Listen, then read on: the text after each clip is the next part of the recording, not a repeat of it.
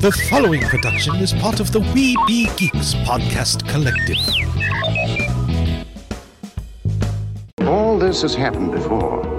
Hey kids, Townsend Coleman here, the voice of Michelangelo from the original Teenage Mutant Ninja Turtles. Tom Kane, this is the voice of Yoda on Star Wars. Hey yo, it's Wopat, and a big yeehaw to you all. I used to be Luke too. Hi, my name is Orli Shoshan. I play Jedi Master Shaak Ti.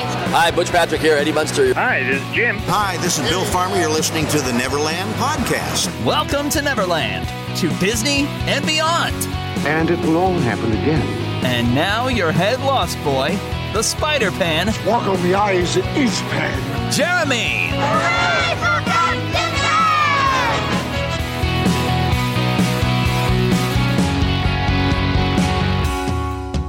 Hey there, friends. Take your pixie out of your pocket, sprinkle some of that pixie dust around, think that happiest thought, and let's fly away to Neverland. Yeah, as the introduction told you, I am Jeremy. I am your head lost boy.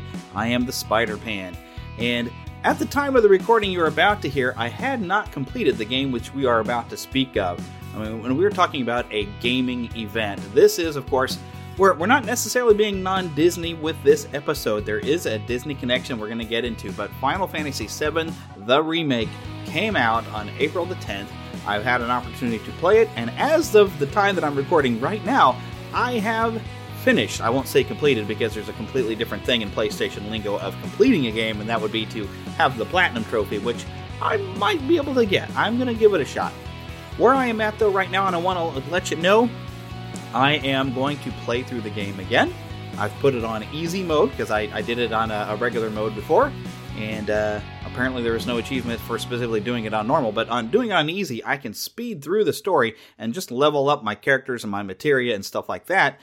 Get an achievement for getting everybody to level 50 because there's an experience bonus for for having completed the game. And then after this run through, I'm going to try to do it on a harder difficulty, the hardest difficulty, hard uh, which will be interesting because I'm not allowed to use any items, and I don't know how I'm supposed to refill my magic meter because I can't use items, and they say the benches and rest areas won't refill my magic. That's a whole other issue. But here's what I want to get to.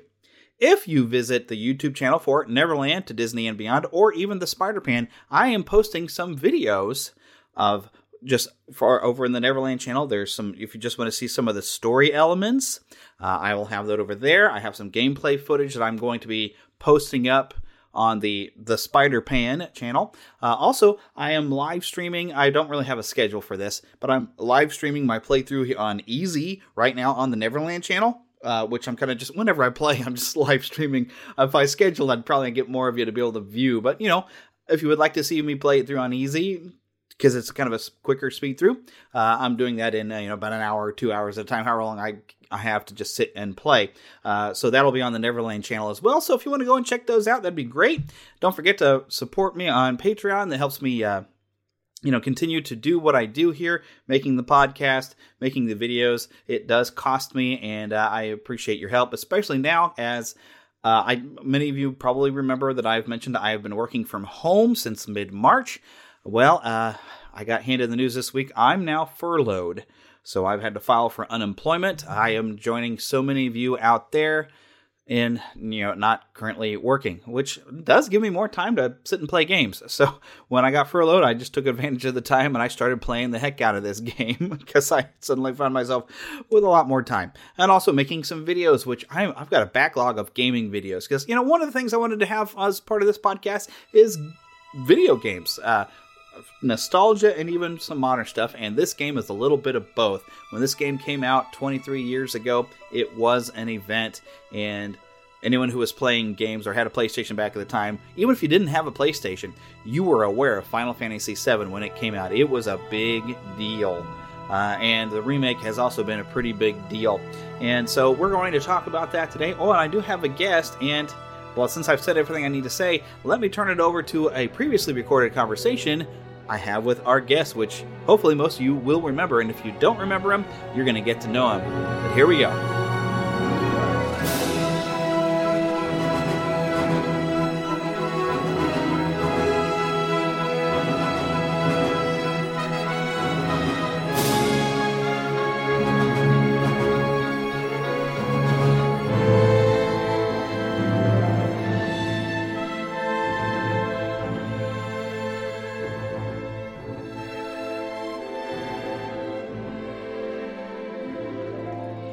Okay, so it's been a while since we've talked to you, but uh, you basically you run uh, Divine Image Works. Of course, you're a sergeant in the New Jersey Police Department, so you're uh, you're out having to deal with uh, some of this COVID stuff. I bet a little bit. Yeah, a little bit. It's uh, definitely some strange times we're living in right now. Uh, yeah, as it says in uh, uh, one of the Discworld books, uh, may you may you be cursed by living in interesting times. Uh, so, but yeah, Tim Devine, who uh, you know, you of course are known mainly, I think, for a lot of your Disney photography, which you had a separate website for, other than Divine Image Works, didn't you, for the Disney photography? Yeah, my Disney photography website's called The Magic in Pixels. It's Yeah. still up, but admittedly, it's starting to grow some cobwebs on it. Oh, Because there's this funny thing about having kids. Your your your time that you have like just goes goodbye. so uh, between the law enforcement world, my family and fatherly commitments, you know, paying attention to my wife too, you know, happy wife, happy life yeah. and my professional photography business now divine image works there's just there's really not a whole lot of time to be you know sharing jungle cruise pictures and stuff like that not that i don't still love the place and i still have my joy when i'm there and i still take my camera and act like business as usual when i'm on vacation unfortunately right now i just i haven't had a lot of time to edit the pictures and post them and share them and and really get involved in some of the Facebook groups that have come along and, and things like that. So I'm a little negligent on that respect, but I, I, I think I have a good enough alibi. Maybe. Sure. Yeah. Yeah, I understand how that works, except for I don't have any kids to get in my way, but I still don't hardly get anything done. Although I have a lot more furlough time now that I'm furloughed from work, so. So if anybody goes to the YouTube channel from either Neverland to Disney and Beyond or the YouTube channel The Spider Pan, I'm posting a lot, a lot of new video up there, and I have nothing better to do besides play video games and post videos of me playing video games. Which nice. I, I, I can't say I don't envy you. I mean, I'm you, you know, you know, you and I know, but maybe the audience doesn't so much. But I'm I'm pretty prolific PlayStation fan myself. Oh, I've been yes. playing video, been playing video games my whole life. Um, I've had a little bit of extra time off of work right now because we're running a little bit of a reduced manpower for obvious reasons due to Mm. the COVID. Um, so before I got really busy with my with my ImageWorks business this week, um, I was putting quite a bit of time into my PlayStation, and then my wife decided, well, you're going to be home.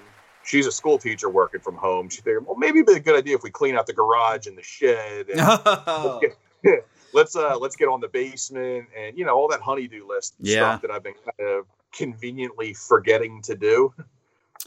yeah, I've had a I've lot. I've had a lot more time to actually. partner now. I'm unpacking into the, the house now, finally. So my office is actually starting to look like it did back in the old apartment. I've got a lot of my knickknacks out now, so yeah, I've had some time. But yeah, some time definitely playing some games, which is kind of our, our focal point here. And I found a good Disney connection.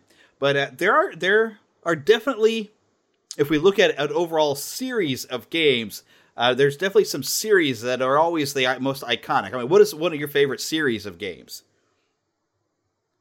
Assassin's Creed. Assassin's Creed. Love I, it. I played the first one and I got frustrated and I, I finished it, but I was like, I'm never playing these again. Yeah, you know, Ass- Assassin's Creed is. Uh, it took me. I was very, very late to the party when I jumped in on that one. Um, but man, do I feel like I missed out on something. Now, obviously, being a PlayStation guy, you know, there's no Halo in my life, so we gotta. you got to go Nathan Drake, yes, the Uncharted series. Love those and as they're well. all and they're all free on PlayStation Plus this month, by the way. Oh, well, every one of them. I'm on the PlayStation now, so I get like a streaming service, so I get to play a lot of things. But every once in a while, you know, you have either a series or an event that happens that you're like, okay, forget about it. And normally, normally a game comes out, I'll give it three or four years when the price drops down. I can get it for under twenty bucks. Then that's when I buy it. But there are occasional games I buy outright, and there are certain games I know throughout the history of my life of being able to have my own income that it was an event when that game came out that I had to reserve it. One of them, of course, being the old Maximum Carnage on the Super Super Nintendo. Oh man, I remember that. Yeah. I'm a Spider-Man junkie. I had to get it. I I had collected the entire comic series, so I remember I was, and when it would get delayed, I'd be freaked out. But like one of the events that I was, I I didn't even know anything about it because there were it was a sequel.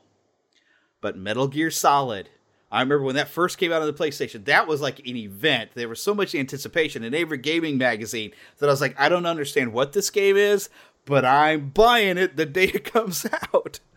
You want a true confession? Hmm. That's the only Metal Gear I've ever played and beaten.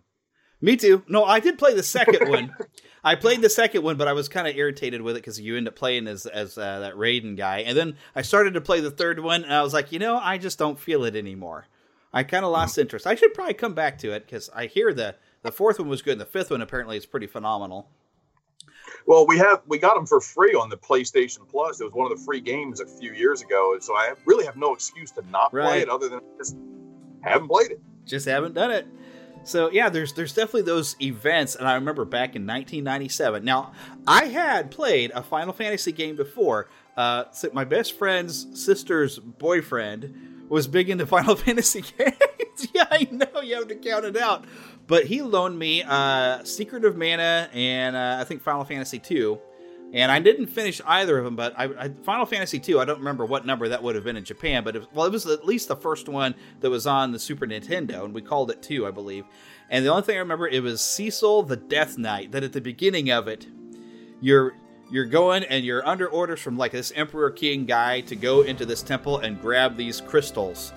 Now, after he does that, he realizes I'm working for the bad guy. This guy's nuts, and so he defects and he's trying to go and redeem himself because he didn't realize all the horrible things he had done in his life as a Death Knight.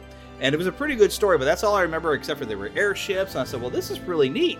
So then when they start talking Final Fantasy VII and all the gaming magazines, and there was going to be this once again, it's a gaming event. It's not just a release. It's it's like a Harry Potter book is coming out. Is the only way I can describe this. There are some series of games, almost like every Legend of Zelda game. I love those. I haven't played every single Legend of Zelda game, but I love those. But when a Metal Gear Solid game comes out, when a Super Mario game comes out, when a Legend of Zelda game comes out, or when a new Final Fantasy, especially Final Fantasy VII, there was so much anticipation because the stuff they were showing us, there was full, full motion video graphics that were going to move right into pre-rendered backgrounds in a very cinematic fashion.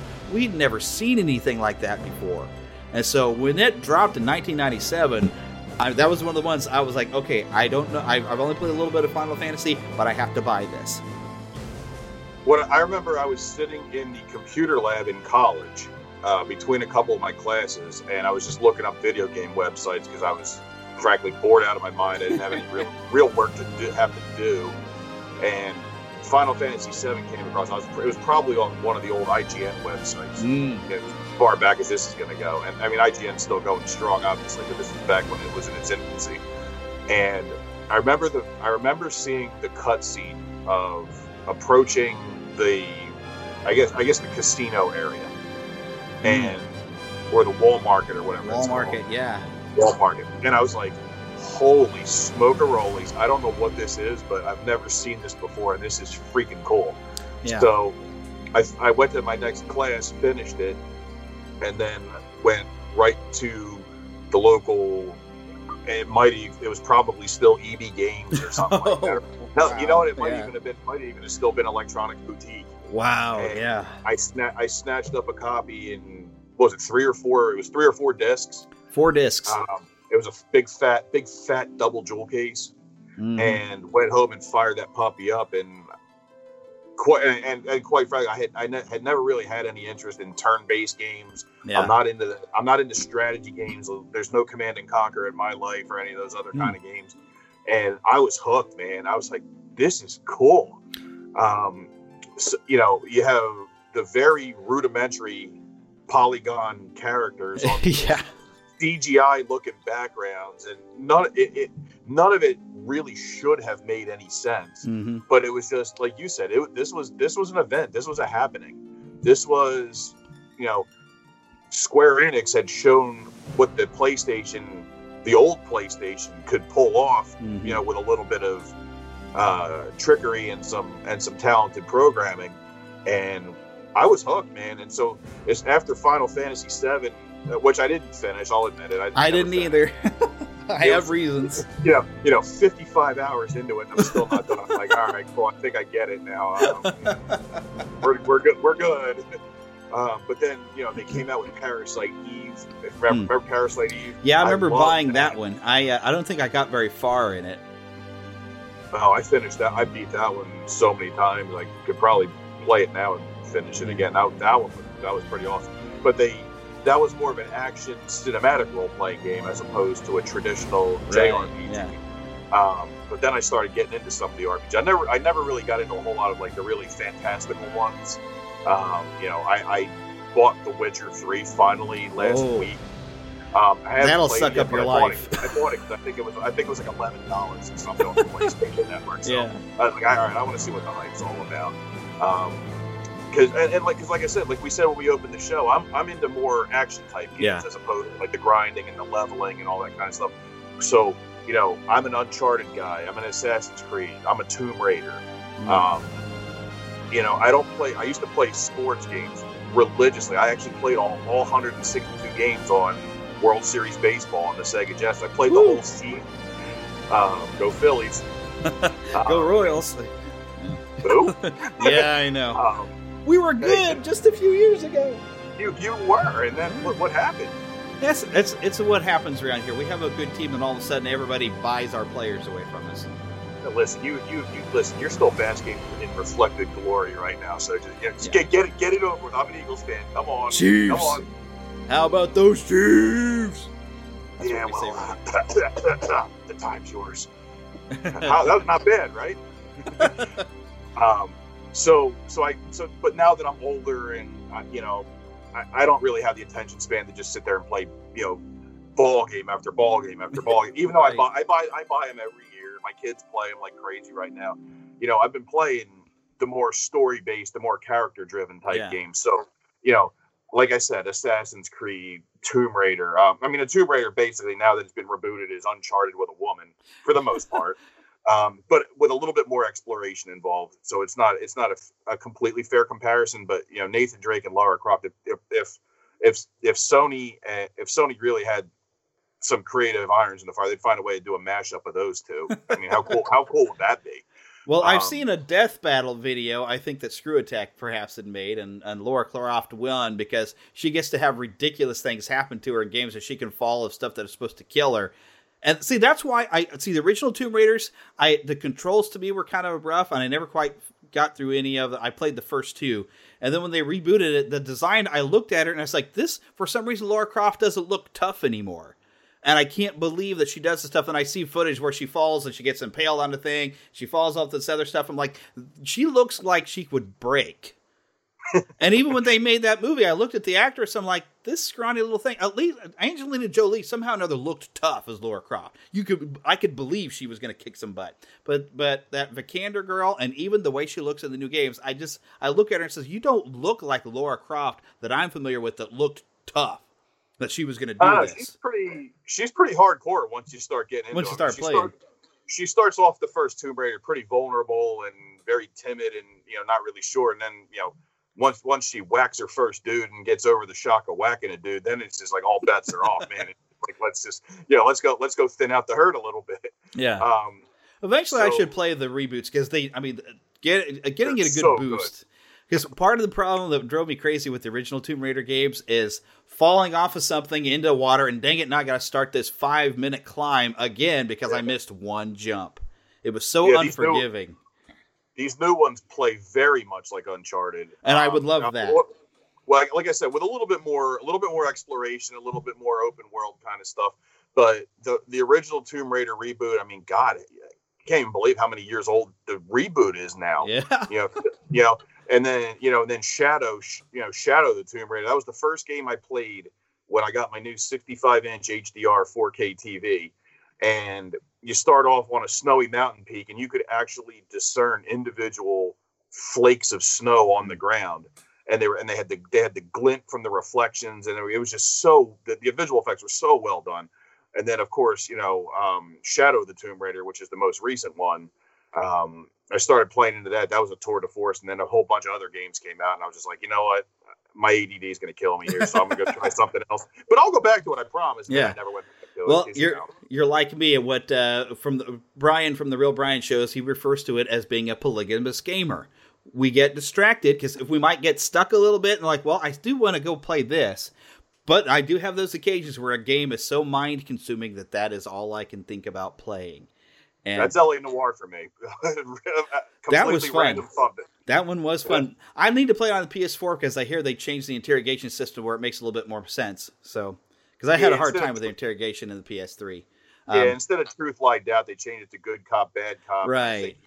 I think accuse or something like that. It actually does make a little bit more sense, even though, even though uh, Aaron Staton's voice acting is still completely all over the place. So, you know, you could, you know, the lady could be telling you the truth, and you tell, and you go that you go with the fact she's telling you the truth, and he still starts screaming at her. And yeah.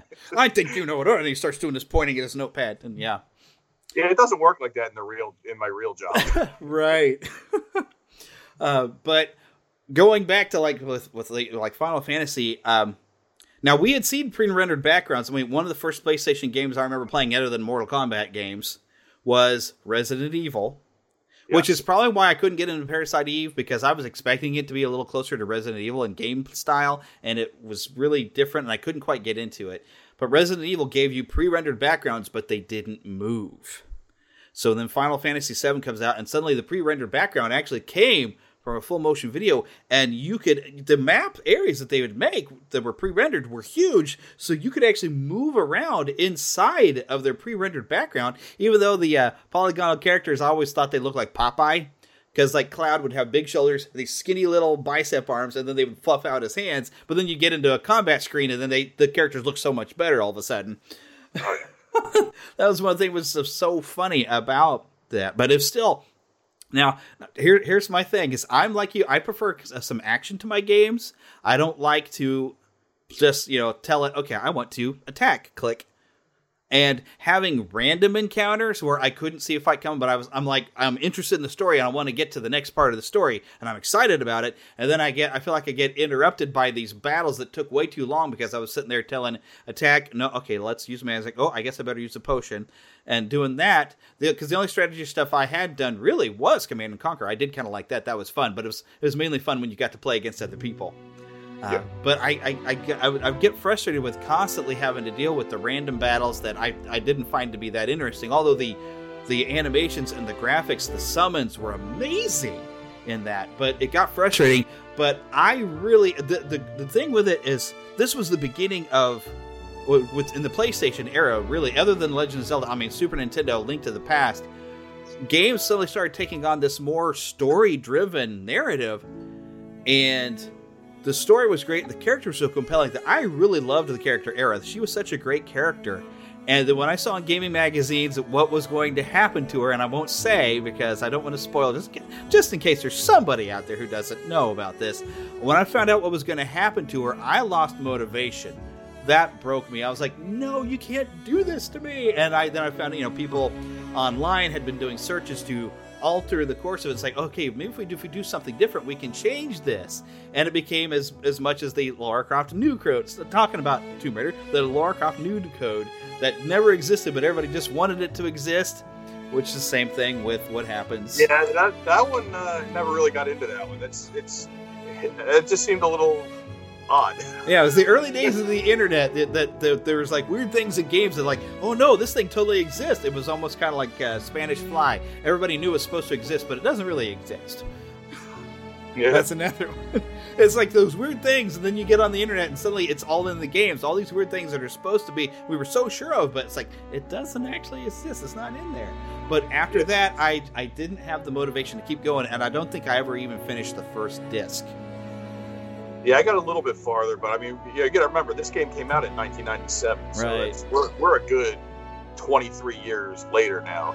Yeah. Um, if, if my uh, if my math serves me well, yeah, um, you know, so my my my memories of the of playing the game are pretty solid. I remember, you know, I remember, you know, the fact that it was turn based, so it's like, all right, I'm getting I'm getting whacked. Well, I better hope that my wingman can kill this enemy because this guy's on his deathbed. I better hope that this chick can have a quick have a, have a quick enough attack bar so where I can shoot a potion over to this guy. I mean, it, mm-hmm. it was it, it was really random. And like you said, the the random the randomness of the battles yeah. started started it started to get a little bit irritating and, and because after a while, it's like, all right, I want to advance the story. I want to know what happens. About here we go. I got to fight 27 more dragons now, or, or for and, and really, it's not going to give you anything other than some gratuitous XP to level Yeah. up something that you don't really need to level up. Um, although the worst, I think the worst RPG of all time was on the Sega Dreamcast called Skies of Arcadia, which was an awesome RPG. It was a really, really good RPG. I think I, I think I, I put 80 some hours into it and I beat Wow. it. However, it was another one with the random battles. Mm. And but but by the end of the game, the random battles were coming like literally every 18 seconds. So oh you couldn't goodness. you couldn't walk across the room without getting into another battle. And that that just got so irritating. But you know, I, I dug my heels and I'm like, you know what? I already put 80 hours into this stinking game. I'm, I'm I'm, gonna. I want to see the I want to see the credits. yeah. I want to I want to know who the lead audio programmer was. Right. For God's sakes. And and God bless anybody who loves that type of game. All the power to you. Enjoy it. That's what the game is for. Enjoyment, have fun. I, it's just not quite my thing. And I'm one of the type of people that, I, you know, I used to play things on easy, but I like to do it on normal because I do like a challenge. But I like when when easy says something, like, choose this option if you like to more experience the story. And I'm like, that is kind of me. I I go in there. I want to experience the story of these games. The stories in games have gotten so compelling, and when you look at stuff like The Last of Us, ooh, The Last of Us that make you cry within five minutes of playing it. I mean, Yeah, that that opening uh, that opening sequence it kind of hits you in the feels a little bit, doesn't it? oh yes. I mean, it's like watching a Pixar movie. You- You're gonna Well, be a oh, mess. oh, no, yeah. Except instead of having dead parents, now you have a dead kid. Yeah, yeah. Sorry, spoilers. If you haven't played The Last of Us by now, then you deserve to have it spoiled. yeah, but it's you, but the compelling narratives they're putting into games. I mean, it's amazing. And uh, and I do want to before we get into talking about the remake, uh, I do want to give a little bit of uh, credit to you know the the funny thing with Final Fantasy. And people like to make this joke all the time. Is like, there's numbers in this series. How can it be the Final Fantasy if we're up to there's actually 15 of these games now? Uh, well, the, the fun part is, is so you had, and I'm probably going to butcher his name, Hironobu Sakaguchi. He That's developed, easy to do this way. yeah, he's uh, he worked for formerly Square or SquareSoft before it became Square Enix. Uh, they were losing money. They he thought this was going to be the last game I ever get to make. It was going to be his Final Fantasy, and so he's There like, you you know what? And it was almost like Stan Lee. Stan Lee when he put out the Fantastic Four, he did it because he thought, well, they're you know I'm probably not long for this business, and his wife had told him, you know what, just make the book that you want to make and just do whatever. And then suddenly, boom, the Fantastic Four launched something new, and so he was able to try again with doing things differently. And that's what this was. It's like, well, you know what? I'm going to make the game that I want to make, and I'm going to just put it out there. And next thing you know, it's selling huge. So the Final Fantasy became not so final. Although each game has been different scenarios, almost a different world. There's a few things that are always common, like chocobos, and there's always usually a Biggs and a Wedge in there somewhere. You know, I, I you know I picked up on that when I started playing the remake. I'm like, you know, somebody's a Star Wars fan here Mm-hmm. because I remember I remembered Cait Sith. You know, because you know you don't see the word Sith a whole uh, very Right. often in, in in nature. Um, but then I picked up on a Biggs and Wedge. I'm like, you know, some somebody's got right. a little bit of George Lucas fanboy going on here. Oh yeah, and I've heard some people pronounce that character as Cat She. I'm like, why would you call it Cat She when clearly when you look at it, it says Cait Sith. Correct. So I'll see how they when they pronounce it it- when that character shows up more in the game. I did see that because that character is a two part two part character. There's two people together, two char- two creatures, uh, and I did see half of that person show up in the remake already. They're they're hinting at oh yeah, there's other people going to be around. So, but now we've got like like I said, 23 years later, and the Final Fantasy VII is still it created iconic characters. We all remember Cloud Strife, which you know before we would just we would read his you know dialogue. We didn't have voice acting in there, so he sounded like however we wanted him to sound. You know, Yes. so but. eh, But all, all the characters, you know, they became icons, and they are the most, almost as recognizable as Mario at this point. So much to where there was even, uh, I think they were straight to video. They might have been theatrical releases, but we had Advent Children, an animated movie based on Final Fantasy VII, like a sequel. Uh, I, there's saw, been I animated actually series. saw that. I saw it, but I didn't understand all of it because I hadn't finished the game, so I didn't know what was going on. But I was like, "Wow, this looks amazing!" But Yeah, to it's cons- a lousy movie, but it's got good graphics. Wow. yeah, and to think of how good that looked, now we've got a game that looks better than that movie did. Oh my god! Oh my god! The graphics on remake. Oh my goodness! they, they, they blew me away how good they are. It looks it looks like Pixar CG in real time.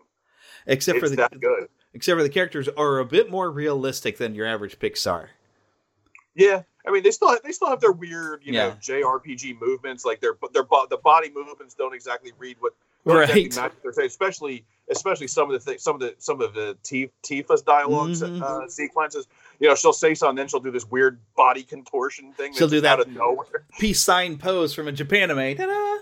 It's like, wait a minute, you just told me somebody died. Why are you piecing me? Ta-da! Yeah. But but my gosh, the just the, the quality of the graphics and the the the amount of the the polygons in these things, Mm-hmm. like where you can start counting their individual strands of hair, literally And see the Counting- textures in the skin now. counting the the pores on their face. Like holy Yes. smoke, rollies! And even when you get up close, I noticed it where I'm at now in the game, there was a bit of close up. You saw Aerith kind of walking by, and you can see in her dress texture in the dress, like patterns and designs in the texture. I'm like, oh my goodness! Yeah, or, or like the, the the the individual stitching in the ribs and Cloud's Mhm. sweater. It's like Yes. this is this is you know. if this is the gold standard for graphics, what's going to happen in November when the PS5 comes out? Or you know, like what what more can you do to me? Photorealism. And Which- we're getting there, my dude. which frightens me with what they can do with photorealism because you know I'm as I've mentioned I'm a Resident Evil fan although I don't like horror movies but I like Resident Evil games I'm with you, the- dude. I've never I've never seen a single horror movie. I've never seen a Freddy movie. I've never seen a Jason movie. I, I'm I'm just I, I guess I'm just not interested in watching Yeah. some, some some girl get hacked into a thousand pieces with a blood curdling scream. I can go to work if I want to see that. yeah Um, but like when with Resident Evil 7 the photorealism in that just intensified everything something you play know if, huh I don't have a you VR? setup, but oh my goodness, that must have been nightmare inducing for anybody who, you know, at this point I'd know what was coming, so playing in VR would still be cool, but it wouldn't be as frightening because I'd know what was coming. But Sure. I can imagine the fir- if the first time you played it was you were doing the VR. Oh my goodness! yeah, it would it would, it would uh, it mess you up a little bit. Yeah. I mean, just just I mean, even on the TV, that opening that scene toward the beginning where you, you you get knocked out, then you come to and you're sitting at the table with all that disgusting food being shoved in. you. Can you imagine that? Imagine that with a VR helmet on. Be ready and I have the PlayStation VR. I had it right. I've had it pretty much since it came out. It's it's cool, man. There, there's a couple really cool games on that. Um, but yeah, I, I, ugh, I can't imagine some of that stuff in you know right up in your face in 3D, man. I mean, it might might uh mm, yeah, not- because not it, fun. it was almost perfectly photorealistic that game. It was amazing, and to see how far we've come, and now with uh, you know just the recent release, like I said, the Final Fantasy remake, and how good it looks, but also the the way that they were able to step up from what they were able to do 23 years ago, and now the characters have full voices. And Yes. the, and I gotta credit the actors. I think they've done a phenomenal job with these characters of bringing them to life. The music has it's still the same music from. Uh, uh, let me find this guy's name. It's really hard to say the guy's name, but he's he's done Final Fantasy music for pretty much, I think, if not all of the games, most of them. But to have taken his music and now it's fully orchestrated, it is I mean, I, I went ahead. I I I pre-ordered that deluxe edition just to get that mini soundtrack that I got. Really? Plus, I got a really good like uh, book. Uh, I can show you on camera. Here, the package here that I got. But it came with a mini soundtrack. It came with a little book that shows how they were redesigning the characters. I mean, this is a big, nice, thick package. It even came with a nice steelbook case that I, I was able to move the game discs into. So it's got a, st- a steel book. Oh, I Notice put you up the said- camera. And, and notice you said game discs. Two discs. This game is so big, you have an install disc, and then you have the play disc. Yeah, on a PlayStation. So you got you guys listen, you guys you know tuning in here. You, you might you you best be clearing some space on the old hard drive because you're going to need a good solid chunk of it. Yeah, and especially uh, because I have been making videos. Yeah, here's like the book that came with it. Um, so those who are on, on Patreon getting to see the video, you'll be able to see this. But uh, it's Nice. getting dark in my room. I probably should have turned on my office light, but I was using the natural light from my window. But it's got all these uh, like designs of like different locations and stuff. I mean, this is a really nice little booklet. Yeah, Um, well, y- you can you can see the uh, the art quality is pretty strong. It's it's amazing what they can do these days. Um, oh, and I think I just why didn't we think? Why didn't we think of this? Yeah, it's, it's I wouldn't have thought when I was a little kid playing the Atari down in the in the basement of the house with him when I was like six years old that I would ever see a game up to this scale that have this much story. That uh, I mean, the original Final Fantasy VII, I think, is the first time I had heard of a game actually making people cry. Hmm. With an event that I mentioned earlier. I mean, well, I mean, River Raid on the old Atari used to make me cry because it was so damn hard by the time you got to the end of it. but then again, I may or may not have been like eight years old or nine years old or something. So you know. Uh, well, I'm talking, of course, with the story and getting characters that are that compelling. And now, because even when I've talked to my wife about different things in the game, uh, she sees the emotion in my eyes because you get attached to these characters. These characters become your friends as you're playing this. And there are some side characters that they aren't going to make it through the entire game. And it's it's sad to watch them go when something happens. You you get attached to them. Uh, just like you would maybe in any movie, because uh, a, a, good movie, you get attached to those characters sometimes. A really good movie, like when Disney is on their is on point, you get attached to those characters and you become huge fans of those characters. Next thing you know, you're wearing shirts with those characters. They're on your walls. I mean, my my master bedroom, I have Ariel stuff all over the place because she's still my favorite Disney princess. So you get attached to characters, and yeah, it, it's kind of reminds me like Harry Potter. Everybody got attached to a lot of those characters in Harry Potter, and when you get to that seventh book not all of those characters made it out alive, and but it, it affects you. And you know, here's a here's a all, game. But yeah, but they all all the dead ones ended up in Game of Thrones anyway, so it's all. well, yeah, in the movies, but in the books, you know. So. So, so you're, so you're, is it safe to say that Admiral Holdo didn't do it for you? I'm sorry, no, and I, I do love Laura Dern, mainly from Jurassic Park, but yeah, that's the some of the classic Star Wars characters, though, you know, those we got very attached to Luke and Han and Leia, definitely, and Chewie, of course. But I don't. Oh yeah, well, well, you know, to get to get completely hijacked here, when you know when we when I went and saw Rise of Skywalker on opening night, and I had my wife and kids with me. I had, I had to check my breathing a couple times because I wasn't going to have them look over, and, you know, and see this forty three year old forty three year old dude like getting all weepy eyed because you know Leia mm. didn't make it well, you know, and that's not a spoiler alert. I mean, she's she passed away in real life. So right. Suffice to say, she's probably not going to make it through to the end. But like, you know, it's like, who are you going to take away? You already took away Han in Episode Seven. You took away Luke in Episode Eight. You know, Episode Eight. Um, you know, where is this going to go? And, yeah. and and and I I know it's I know Rise of Skywalker was a little bit divisive on the internet. I loved it. I thought yeah. it was good. I, I had fun. It. I love the fact that they retconned episode eight. I'm okay with that. yeah. Episode eight, you, you ruined my Star Wars, dude. Um, I like the fact that they retconned it and cleaned up a lot of things. I thought it was really cool that they brought Palpatine back, even though it made no sense at all. That this dead dude's not dead, sort of, kind of, in a way, not really, maybe. Um, but you know what? I don't go to Star Wars to think. I go to Star Wars to watch stuff blow up really cool with fancy graphics, maybe have a little bit of fun along the way. And, yeah. And, and, you know what? I kind of dug Rey. I thought she was a cool character. Yeah. She did well. And she, she became she a lot better in this last movie too. Gosh, she was she was pretty she was pretty hardcore. Yeah. So definitely so, was an improvement. But but like you said, you get attached to these characters. You know, yeah. like I, I grew up I grew up playing with you know the little Kenner toys of Luke and Han and mm-hmm. Obi Wan and having fake lightsaber fights. You know, in my parents' backyard and all this kind of crazy stuff. So yeah, you're right. I mean, I, I, don't know that I've quite. Oh boy, here we go. I got a little toy lightsaber here. I don't. I don't know that I've quite gotten that far uh, attached to video games, especially now that I'm older. But you know what?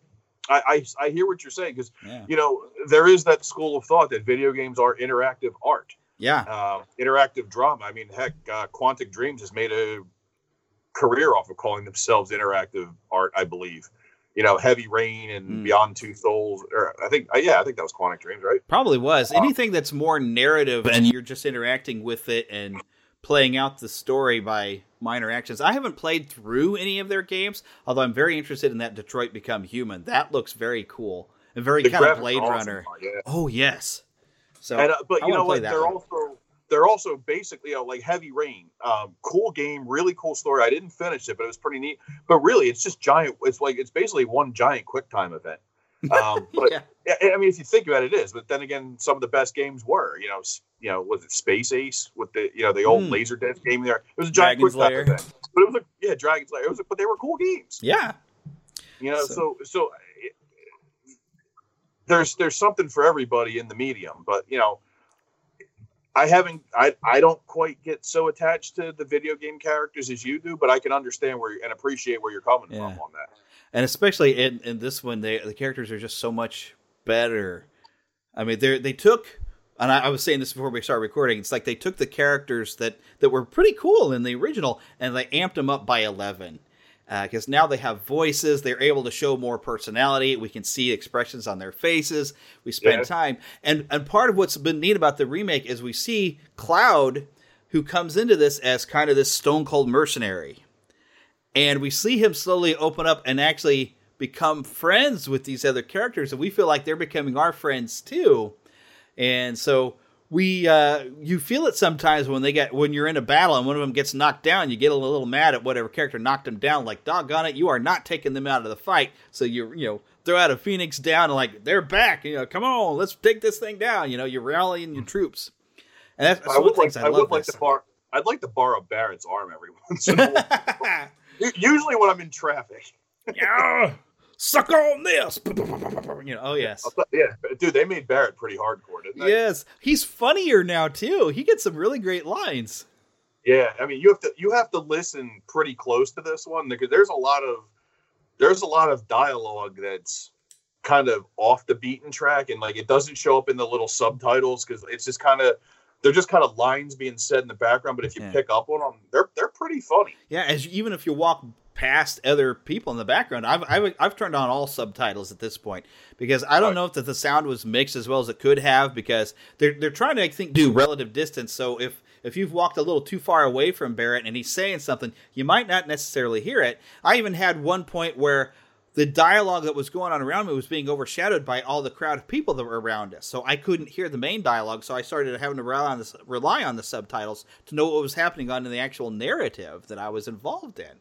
So there's some good there's some good N- NPC one-liners as you're walking around. Like, oh yeah, you, you never know what these people are going to say to you. Right, but it is neat to see the effect the the main characters what the effects are they're having in the world and the environment they're walking around yes. in. Because yeah. uh, you've you've basically got like a uh, sort of a tyrannical dictator communist government masquerading themselves as a corporation but they're also the ones controlling the media. Sounds a little bit familiar. Uh, so the media is lying for this certain particular type of government and giving a narrative which is mixed a little bit of truth, but also a heavy amount of lie. But everybody trusts this media, and so they'll just take that as as truth when they're being flat out lied to. And I found that kind of like art imitating life, right? Yes, uh, that's that's one of the things I found very very interesting. Is we do see, you know, like you you really can't take the immediate face value, and sometimes you really need to go and check the nice thing about our worlds we have more than one media source so you can check a lot of different ones and compile the actual truth by going to multiple media sources instead of relying on just one. And in this in the final fantasy world in midgar there's one media and it's controlled completely by this the ruling person who it's masquerade like i said i call them like they masquerade as as a corporation and an energy company but they're the ones ruling. They built this city at one right. point, you will meet the so-called mayor, but he complains that he has nothing to do. They says, "I'm a librarian. They call me the mayor, but I'm a librarian. The king of this place is the guy running Shinra." You know, Pres- yeah, President Shinra. President right? Shinra. Oh yes. So it's and it's very so it's a very interesting type of setup you've got going on, and so you're like this underground group where you're like, uh, we're the only ones that seem to actually know what really happened. But in some cases, with the remake, they've really enhanced some stuff to where they don't even know what happened. Like that first Mako reactor, uh, they think they did it. They didn't do it. we'll just say that. You get to see this whole scene play out where there's like this whole other counter narrative. So your your villains are more evil, but of course, it all centers around the the king bad guy himself Sephiroth, which they gave him a lot more presence in this. What's going to be, I guess, the first chapter in I don't know how many games to bring uh, uh, uh, Final Fantasy VII back. Because I mean, the I've now spent as much time in this one game just doing a, a portion of the the full story as it would have taken to maybe go through the full four disc game back in 1997 because there's Well, just that much more.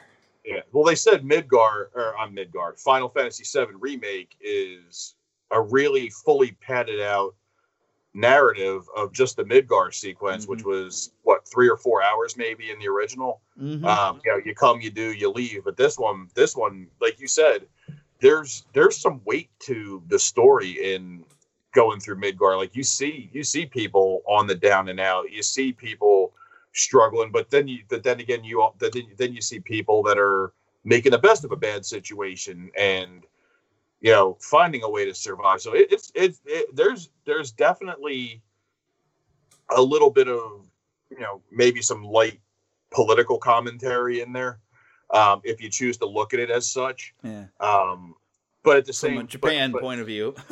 yeah, which you know we're we're in some strange times right now. As you know, yeah. but um, yeah, but if you if you really take the time to look at, it, there's a lot of stuff going on just in mid just in Midgar. You know, Yeah. you have the you have the almost Death Star type, uh, you know, corridors of the um, you know, up in the Mako the Mako reactors. Then you've got the slums where people down there have absolutely nothing, and they're still finding a way to stay happy Yeah. uh, and and pretty much everything in between. You know, um, you've got Canto Bight. I mean, Wall Market. yeah. Um, there's, I mean, there's a, there's a lot going on. It's it's a really it's a really well done game, and the art direction is fantastic. And- Amazing. And, and frankly, and I think the voice acting adds another layer to it too. That that it, that you couldn't you couldn't pull this off without the voice acting. Right. You know, sitting there reading sitting there reading stuff to your head, you know, reading stuff to yourself, and you know, creating your own voices in your head. Just it does it doesn't do it. You know, and and thankfully this is 2020, you know, AAA level voice acting. This isn't, you know, going back to your, you know, your Resident Evil? Resident Evil. Yes, you know, Jeremy, the king of unlocking. right. Um, I was almost a Jeremy sandwich. Yeah, yeah, pow, pow, pow, pow. Oh, that sounded like a gunshot. I should go and check. I mean, I mean, it- it's it's it's laughably bad, you know, and it was bad then. I mean, now it's just Now it's it's it's it's, ugh. still charming to me just because of the nostalgia of because I re- remembering playing the original Resident Evil, being Jeff's absolutely terrified by it. It's still got a charm of being the bad voice acting, so I still appreciate it.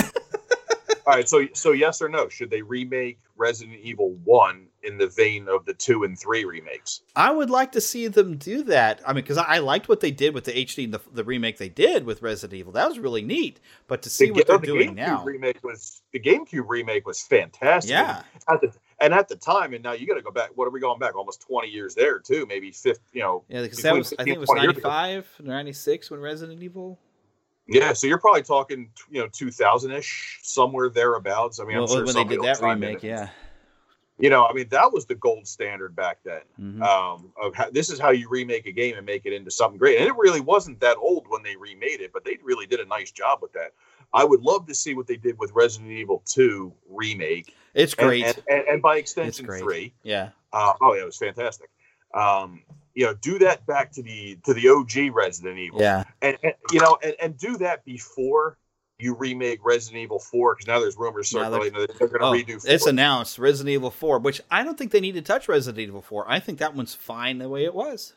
Um, it didn't age great, uh, and the reason I say The that is I control's have- a little I- rough now. yeah, where you can't, you know, you can't move and aim at the same time, so you have to kind of you have to do that whole thing where you run away and then press down and X to do a quick turn and then get up on your target. So there there's some rough edges that can be that Mm. Yeah. can be updated on it and smoothed out, but I would rather see I would rather see one remade before four. Yeah, and I'd rather just see an update to four instead of a complete remake because I, I that is that I think probably is my favorite of the regular. Although the the remake of Resident Evil Two is kind of like my new favorite because that was so great. All right, all uh, right, uh, here we go. And here we go. Another another you know true confession time here. I really liked five. I really Really? did. Yeah. I played through it once and I was like, "This, what did they do? They dropped the ball." I mean, it's it's kind of a neat for an action game, and I imagine it would be a lot more fun if you are playing as two player. That would be fun. you know, doing the yeah, but. I, I, but I just thought I just thought I just thought it was cool, and I, I beat it a bunch of times, and Mm.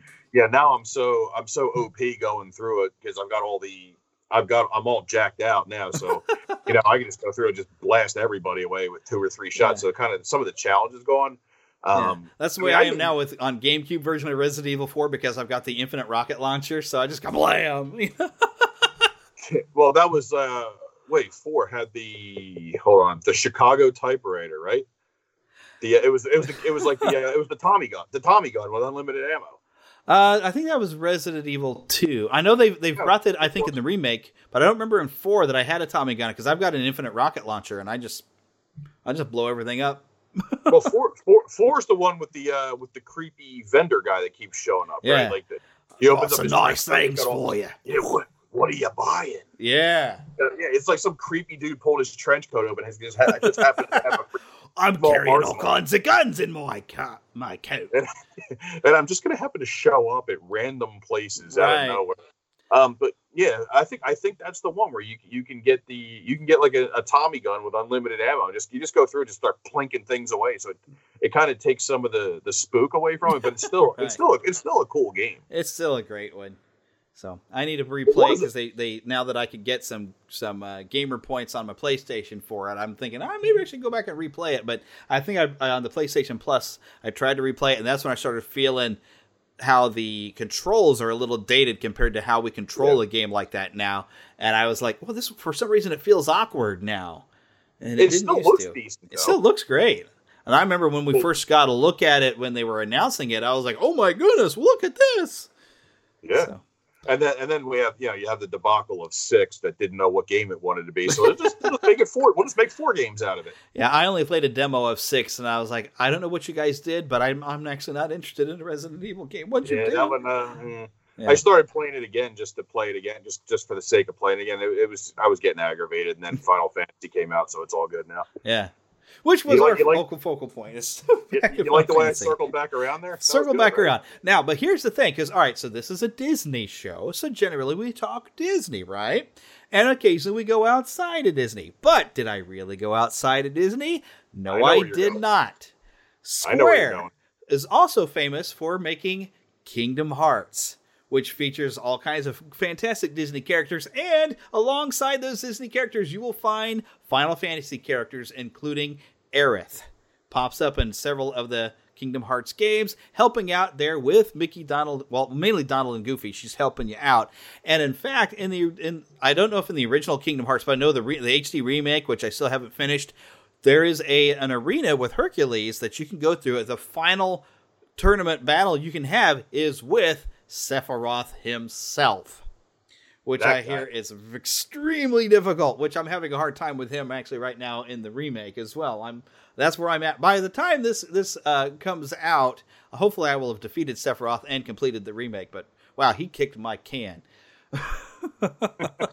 As you know, it's a typical J- Japan anime final boss character who's got a god complex. They can almost back it up, you know. Yeah, yeah. He's a he's a little bit of a pain in the butt. Uh, yeah, a little bit. Uh, he was a lot A of pain in the butt. Woo! But yeah, see, so you got the Kingdom Hearts connection, which, um, boy, I if if Kingdom Hearts three plays anything like what this is, because I love the combat system now in the Final Fantasy VII remake, but Kingdom Hearts three, you know, the original Kingdom Hearts is definitely more an action oriented. Uh, the frustration I've had with that one is when I when I can't find something that I need to get into the next area, every time you enter a room, all the enemies regenerate and you cannot leave until you've killed everything in that room. And I'm having the same problems I had with the original Final Fantasy VII playthrough. That like, dang it, I'm trying to advance the story and I keep having to stop for all these battles constantly. I'm like, I'm like, can I just go in through this area here because I just want to pass through, but it won't let me because there's enemies in the vicinity, and that's been Makes driving me sense. crazy. And I got so far where I'm fighting Ursula in Kingdom Hearts, and I uh, I'd been it was so frustrating I couldn't find what I needed in the Little Mermaid world. That by the time I got to Ursula and I lost the boss fight, I was like, okay, I need to step away from this for a while, and I just haven't stepped back because I'm a polygamous gamer. If I kind of get stuck in one game, I'm gonna end up wandering over and finding something else that will end up holding my interest for a while until I maybe get stuck on that one or I finish it. Or if I just like I have a friend who wants to play something else, and like, oh well, hey, I'll come and play this on the computer with you. So hmm. I have I have now started in a lot of different games, like you know Diablo three. I've still never finished. Uh, Borderlands two, the original Borderlands. Lots of games that I've played with other people, but I've never actually finished the main story because the people I'm playing with, hey, we feel like playing this today. Okay, well let's play that then you, know, you know how many times I sit down, I'm like, you know what? I'm going to play this game. I'm going to finish it. I'm going to start working on my backlog of, of, of discs that's probably mm-hmm. about, you know, this big by now. um, you know, I've got stuff. I've got I've got stuff from Christmas two and three years ago that still has the plastic on it because yeah. you know because because it's like you know, hey, look, uh, look, shiny objects. Hey, look. Yeah. Um, I got know, Dragon Age Origins for both the PS3 and because it was on sale the digitally on the PS4 for like two bucks. I've got Dragon Age Origins been sitting there and I still haven't even touched it. But I hear it's great and it's a Bioware and you know after Mass Effect, not to, well, not to mention Knights of the Republic, the Bioware made. I, I got to try this. It's a Bioware game. I still have the plastic on Bloodborne. I mean, I, I remember getting that years ago for Christmas. still on it, but but then every time I go to look, I look it up. I'm like, you know, this looks pretty cool. And they're like, oh, this game's really hard. I'm like, yeah, well, I don't feel like being, I don't feel like getting annoyed tonight. So I'm like, yeah. I'm gonna go play Lego, uh, Lego Harry Potter or something. That's actually kind of what happened to me with Jedi Fallen Order. Is I've got to this boss fight that I just cannot master. But it's it's such a great game. But oh man, I got really I, I got I got stuck with the I think the ninth sister. And I just, I mean, it does, it does feel like you're play, you're playing inside of a Star Wars world. Like they, oh, yeah. it's very, it's very authentic and genuine. They did, a, they did a nice job with it, but damn, it's hard. Yeah, but when you hit, when I hit that hard point, that's where I'm kind of like, okay, I need to take a break from this and step away. And uh, oh, you know, what? I have never finished playing this game. Or sometimes it's just the games that I love so much that I'm like, you know what, I think I need to play through this again. Like Spider Man, I've played through that thing so many times now. Or Batman Arkham Asylum. I've played mm. through that one. I can't even count or even the Uncharted series. Sometimes you just I like to. I'm not one of those people that I because I've known people that are like it. They'll play through a game once and they'll go and trade it in and get something else. If I really like it, I keep it and I'm going to play through it again and again, like rewatching a great movie. Sure, sure. And that's the thing. When I finish the remake of Final Fantasy VII, I guarantee you, I'm going to find other things to do with it because I haven't done everything yet. I'm going to keep playing this thing because I am just sucked in and I will be sad to see it end. Although I must say, when you get close to the end, it's going to feel a little Lord of the Rings like, oh, this must be the end of the game. We're going to branch off to the next. No, my, I'm, oh, I'm not done? Oh, okay. Well, that felt like a, the final boss. Okay, cool. I beat that final boss. Am I done? Oh, look, another final boss. I have fought at least five final bosses in a row. But now yeah, well, you know, on Sephiroth. But, I'm like, oh. Yeah, well, you never know. There might be some little girl that wants you to go find her five lost kittens again or something like. Yeah, Ugh. some of the some of the little side missions are a little they're a little strange. They, are a little out of place, but they're. I love fun. side missions though. That's I, how play, I, I do too. That's I how I never got through Skyrim. I I got so bogged down in side missions that I forgot what I was even doing. I'm gonna have to start over. you know, like I mentioned earlier, like I mentioned earlier, Witcher Three. Apparently, mm-hmm. that's like the goddad. That's like the granddaddy of the games with great side missions. From what I've been yeah. told, you can usually wrap those up fairly quickly because you'll have a side mission. You're just taking a contract to go hunt a monster, and it's kind of fun because you go and try to track, figure out what kind of monster it is, figure out what you need to kind of immune yourself to whatever evil things they can do to you, and then go kill it, and then come back and collect your reward. Oh my gosh, I loved playing through that game. I can't give it the full Neverland endorsement because holy cow is their language and nudity and all kinds of stuff. Uh, so, but I did really have a good time with that one. And there's probably stuff in that game I, I haven't done that I just never found to the side mission. Uh, well, there's some there's some dialogue in Final Fantasy VII remake that you may or may not want to play with your right. parents. At least it's more PG thirteen. yeah, yeah. So it's definitely kept more instead of doing a hard R like The Witcher is. Holy cow! There's words I didn't think I'd ever hear in a video game and that is actually one complaint I have about the modern video game world is we get a lot more mature games. And mature just used to mean that, well, you're going to have some, there's going to be some blood and a little bit of violence in here. So we're going to rate it mature. But now it's gone so far that we're even, there's people who I'm sure love the new Mortal Kombat games, but it seems like the level of graphic violence has gotten more. If I wanted to watch that, I'd go watch a Friday the 13th movie, but I'm not into those. And I don't want a game that has that level of violence. So Mortal Kombat, I can't get into what Nether Realms has done. Although I've played a little bit and it's it's a great game mechanic, but I've seen the fatalities and they're just they're horrible to watch and I, I just don't like that.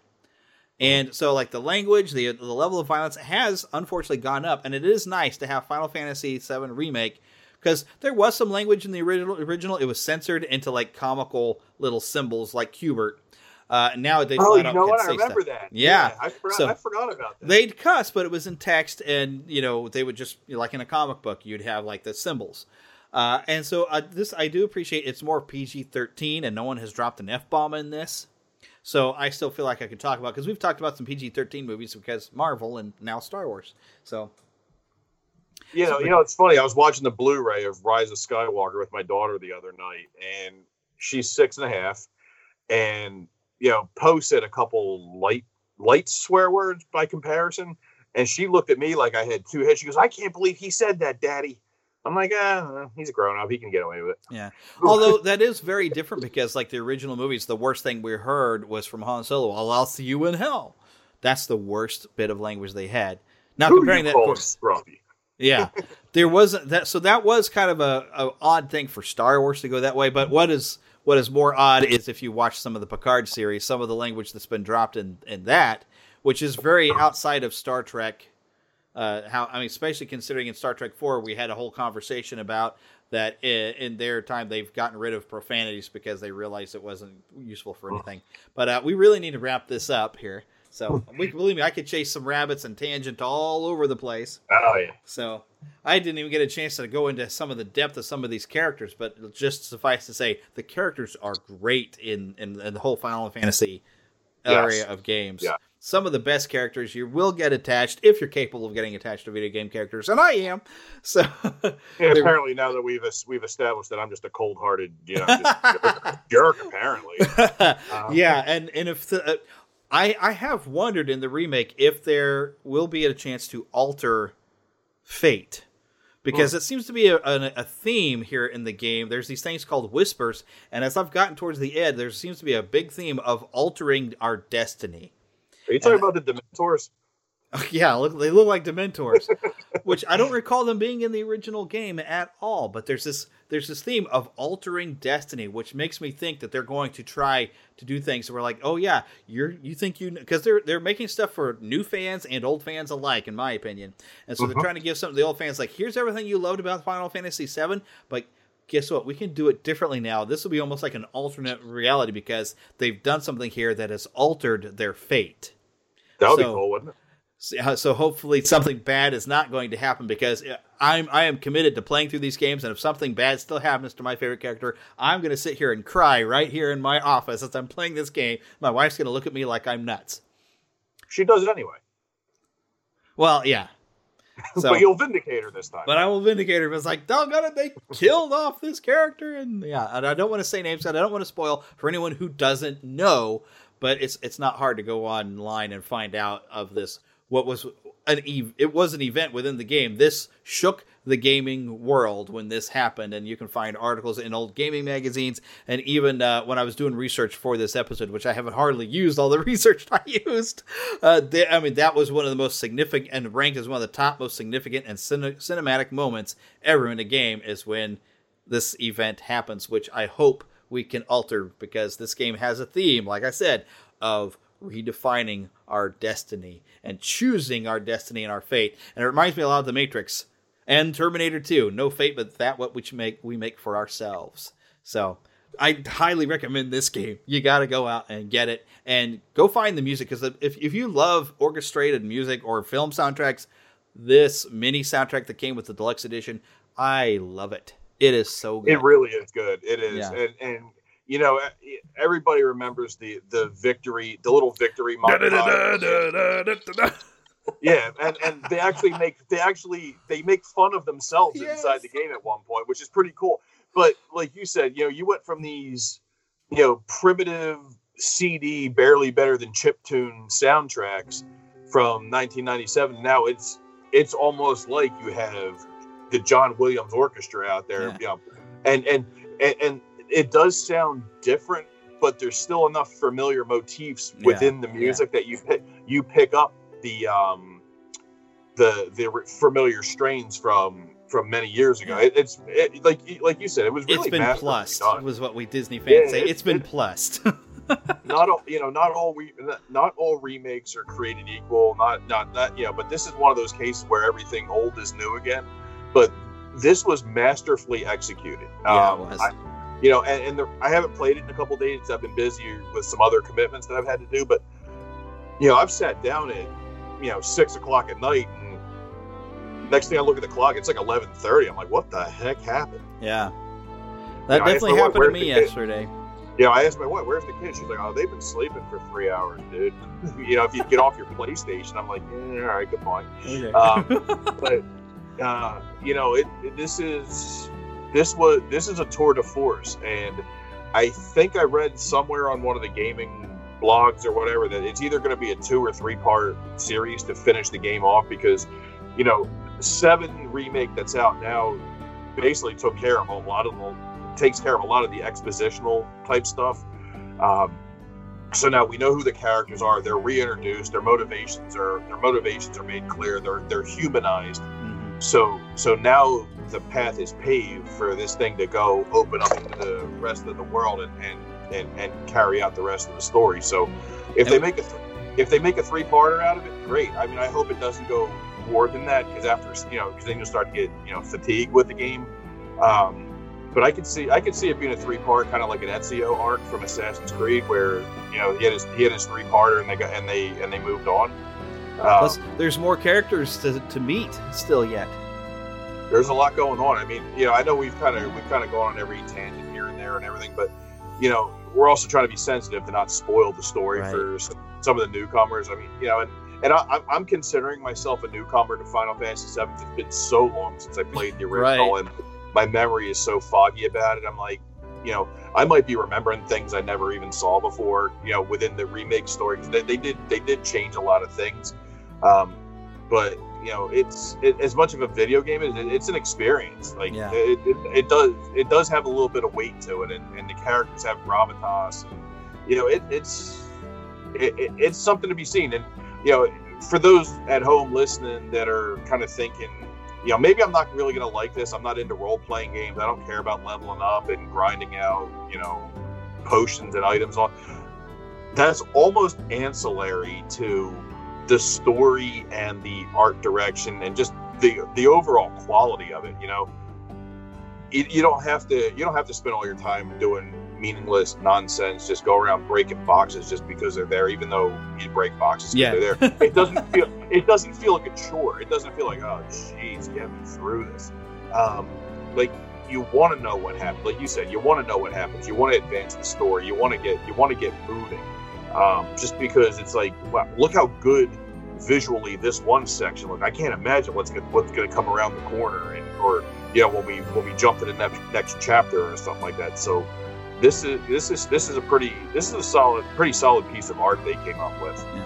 But we really got to wrap because we're over an hour. so, uh, thanks for joining me again here, Tim. Yeah, man, always a pleasure. All you gotta do is ask, buddy. Oh yeah, we need to do more often because we gotta talk some more games, especially I could talk I could talk PlayStation with you. Oh, yeah. Something. especially game soundtracks is this idea I've had for a long time because uh, there's there's some really iconic music out there to some of these games. But all right, so everybody, make sure you go to Divine Image Works or the Magic and Pixels. Come check out Tim's stuff, especially if you have a graduating student. He's got something on Divine Image Works right now that you're gonna want for your student. Thank you for listening to the Neverland Podcast. We invite you back next week for more fun and adventure. Until then, remember to keep a pixie in your pocket.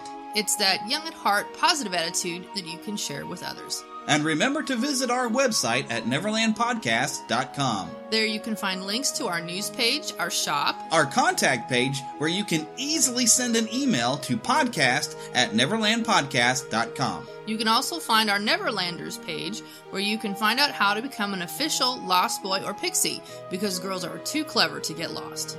Become a real Neverlander. Please feel free to leave us a voicemail at 816 226 6492 And be sure to follow us on Twitter at NeverlandPcast. and like our Neverland Podcast fan page on Facebook. We also have a group on Facebook for you to join. We also appreciate your support to keep the Neverland Podcast up and running. Visit patreon.com slash Neverland Podcast to donate to keeping the pixie dust alive. Copyright content featured on the Neverland Podcast is copyright of their respective creators and used under fair use license. All original content is copyright of Blue Band Productions, And a very special thanks to Yeehaw Bob Jackson at yeehawbob.com for our new ending music. God, bless. Yeah, Hello, everybody. This is Yeehaw Bob Jackson. Neverland Podcast. We love you. Neverland Podcast. We love you. Neverland Podcast. It's true. Neverland Podcast. We love you. Yeah! yeah!